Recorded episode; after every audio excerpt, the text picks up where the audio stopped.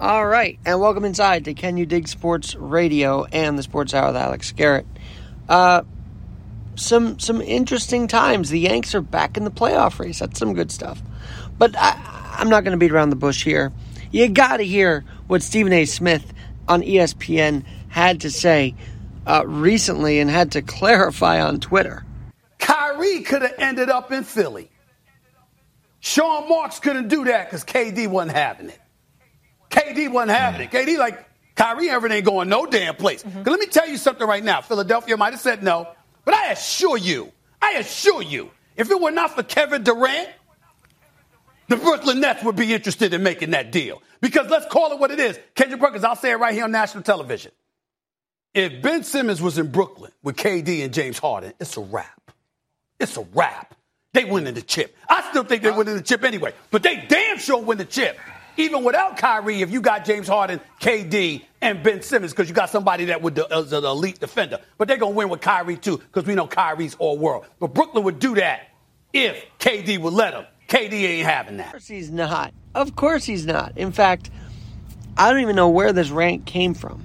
But the idea that Ben Simmons, James Harden, and KD would be more effective than a healthy Kyrie, healthy Harden, healthy KD of course, we all know why he does this. It's to draw attention to himself, and uh, and he loves that. So he makes these outlandish claims. Now there is some talent with Ben Simmons. However, can someone explain to me why in a tie game they go to him to make free throws? Because he doesn't connect. He misses quite often. So if you're going to bring on a guy that might be great, but down the stretch uh, when he gets fouled, gets fouled in a tie game simply to miss, that's a problem. And I think there's a cultural problem with him too. When you have Doc Rivers and Joel Embiid saying, "Well, you know, we don't really want him here." That's in essence what he was talking, what they were saying after their exit from last year's playoffs. You have to believe that this guy may not just be a bad free throw shooter. There might be some culture issues in the locker room with him. Why would the Nets want to do that? Why would KD want to do that? But you know, I normally don't dive, dive into all of these commentators and analysts, but this one, when I saw it trending on Twitter, I had to jump in. Because this is I, out of New York City, watching that net series, going to game two against the Bucks uh, in a series that they were almost going to run away with, except Joe Harris went missing, except Kyrie gets hurt, uh, in Milwaukee after a gritty performance uh, in that 125 point uh, Nets, you know, rout. I mean, they scored 125 points that night against the Bucks in Game Two. Then everybody just kind of disappeared, even KD to an extent, except for Game Five, and of course Game Seven, where his foot was on the line, which I know he's hungry probably to um, to do something about and, and, and correct that next year. But I don't know, it it bothers me that some of these commentators, Stephen A. Smith, thinks the average watcher of sports is stupid or something. I don't know. He thinks we're some sort of like so hardcore we don't even know our basketball. Now, I may not know it as much as the next guy that comes on Can You Dig Sports Radio or the next or the guys after me or the guys before me. Point being is that this is nonsense. Can this is nonsense. Listen again. Kyrie could have ended up in Philly. Sean Marks couldn't do that because KD wasn't having it. KD wasn't having it. KD like Kyrie Irving ain't going no damn place. Mm-hmm. Let me tell you something right now. Philadelphia might have said no, but I assure you, I assure you, if it were not for Kevin Durant, the Brooklyn Nets would be interested in making that deal. Because let's call it what it is. Kendrick Perkins, I'll say it right here on national television. If Ben Simmons was in Brooklyn with KD and James Harden, it's a wrap. It's a wrap. They win in the chip. I still think they win in the chip anyway, but they damn sure win the chip. Even without Kyrie, if you got James Harden, KD, and Ben Simmons, because you got somebody that would uh, is an elite defender. But they're gonna win with Kyrie too, because we know Kyrie's all world. But Brooklyn would do that if KD would let them. KD ain't having. In fact, uh, one of our guys, L- Jaleel Lewis, uh, Real Leo, uh, commented when I wrote in our big chat, uh, he would make that deal. Now, I'm not sure if he's trying to goat me into debating here, but let me tell you, I would not make that deal. And I welcome Leal to come on and discuss why I wouldn't uh, do it, why I would not do it. And part of that is because the um, the free throw issue. He might be a great defender, but I don't trust him at the line. He might be a great defender. He might be elite, but he will not win the ring if he cannot make the fouls. He will not win the ring if he cannot make the foul foul throws, free throws. And so, what do you guys think? Alex at alexgnyc.com. Alex at alexgnyc.com. Do you think that this team would be better with or without Kyrie and with Ben Simmons? Or is Kyrie the key for this team? Is this statement by Stephen A. Smith correct? If Ben Simmons was in Brooklyn with KD and James Harden, it's a wrap. A wrap. It's a wrap. I would think a wrap would be having Kyrie, Harris, Harden, uh, uh, Kyrie, uh, and KD all on the floor. And maybe Claxton as well. But I don't think Ben Simmons is the answer, Stephen A. Smith. But what got to me more is then he tried to correct it. Did you see this on Twitter at Stephen A. Smith? He said today, I never said any trade offers were made. What I said is they would do a deal for to swap Kyrie for Ben Simmons in a heartbeat. But KD Trey 5 ain't having it. He loves his brother Kyrie. Now that's true. Okay, I don't remember in that sound clip Stephen A. Smith saying a deal was made. But he brought up the possibility. And what I'm what I'm more curious about is where his mindset is thinking of that. Is it because Ben Simmons did say he's not happy and may not ever play for the Sixers again? Is that where this is coming from? Is it because he wants to be traded? Is it because the Sixers don't want him? What what brought him to say this? Is it because it is national television he wants to say this? And that's all? That's why talking heads don't really vibe. I don't I don't vibe with that. I vibe with real people and real talent and real announcers and people who aren't trying to just be a big loudmouth on television, but actual real uh, thinkers in sports, like those on Can You Dig Sports Radio and elsewhere. So, what do you guys think?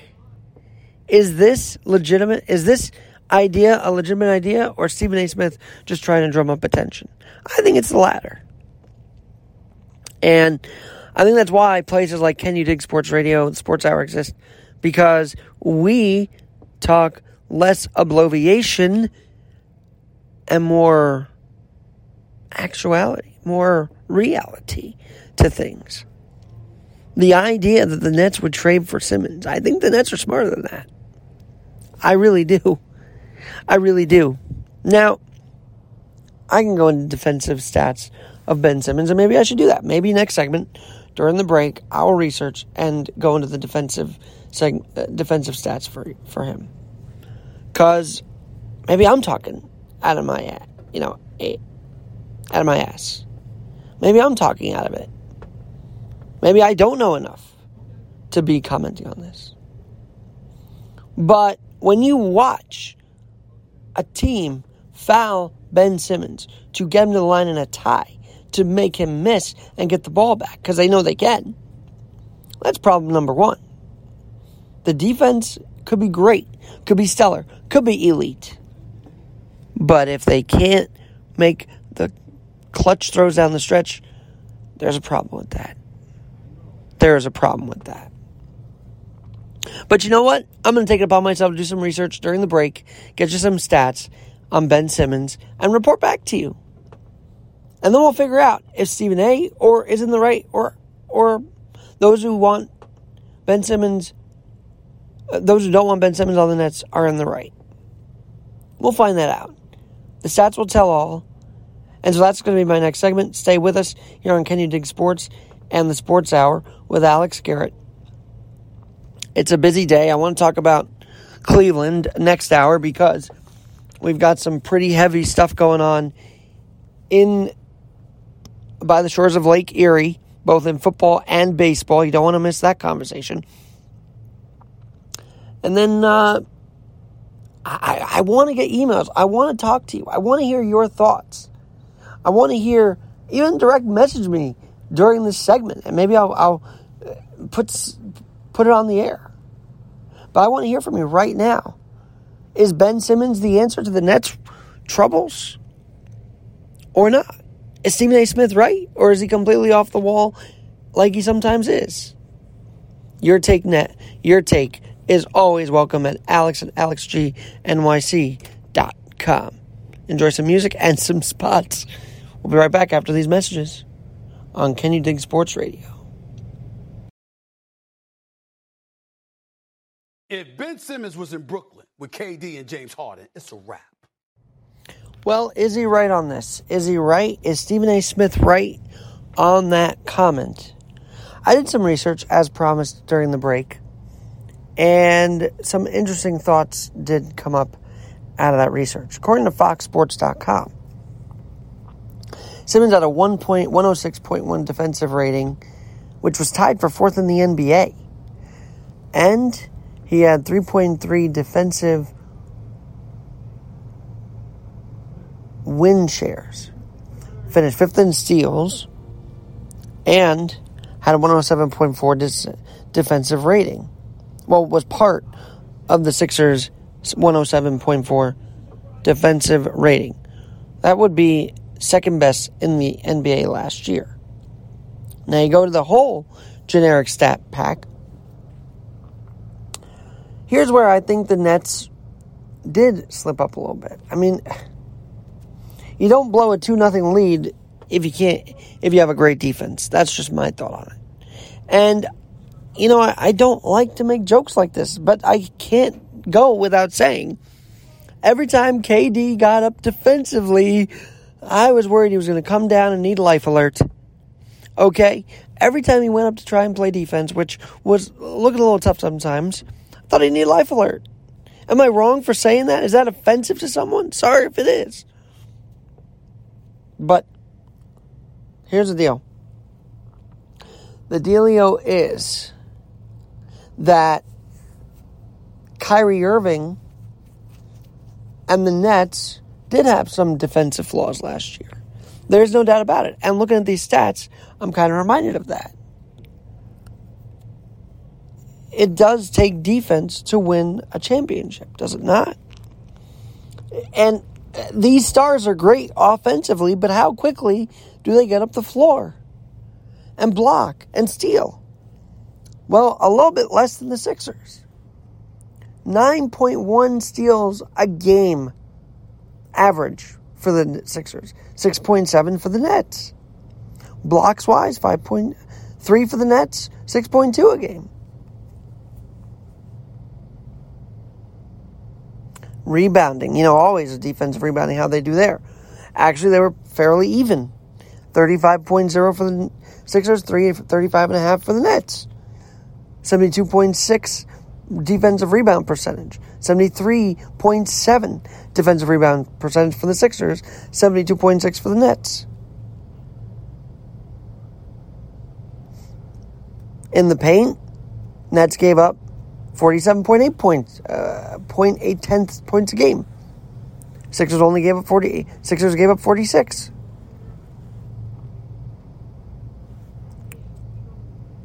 But the idea that we could just forget about the stretch that someone performs in doesn't make sense to me. We could have 25,000 blocks a game and win the championship, sure. But you can't win a championship if you don't make your free throws, Stephen A. Smith. You can't win a championship if you don't make your free throws. And that is where Ben Simmons is a liability 100%. And so, yes, defensively, the Nets are not stacked. They really are not. But I, I don't know. I think Steve Nash has done a phenomenal job balancing out. So Tim, uh, Uh, Tom Thibodeau won Coach of the Year for the Knicks, I believe. I thought that deserving went to Nash because, yeah, the Knicks are in disarray and all that, but Steve Nash was able to have a phenomenal season in his first year with on and off appearances by Harden, Durant, and Kyrie. They were not always on the floor. I think they played at least just eight games together sometime at one point. Yet they had a stacked bench that made up for that. Whenever one was down, the others would come up for them. Now, now you're saying get rid of Kyrie and put in Ben Simmons? How does this make sense, Stephen A. Smith? Defensively, Steve Nash can fix this with the guys he has. And they can they're offensively skilled. They they do have to shore up the defense. Yes, they do. But but they don't need to get rid of Kyrie Irving. They should not get rid of Kyrie Irving. And for only the fact that the culture around Ben Simmons seemed toxic. You could say Kyrie was toxic for stepping on the Celtics logo, but to be honest, I don't see that.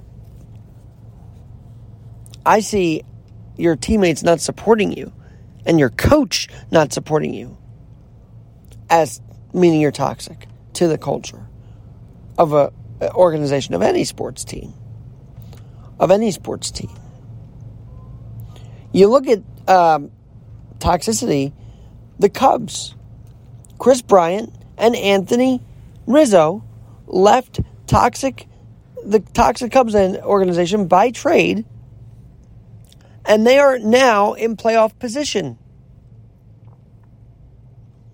you could say maybe the Phillies, uh, the Phillies, wrong, wrong team in Philadelphia. The Sixers culture is awful, and that's why Ben Simmons couldn't perform. But when you're asking the guy to take the team on your shoulders at the foul line, and he completely misses, and then you get your coach and your star Joel Embiid saying things about you, it might be you that's the problem.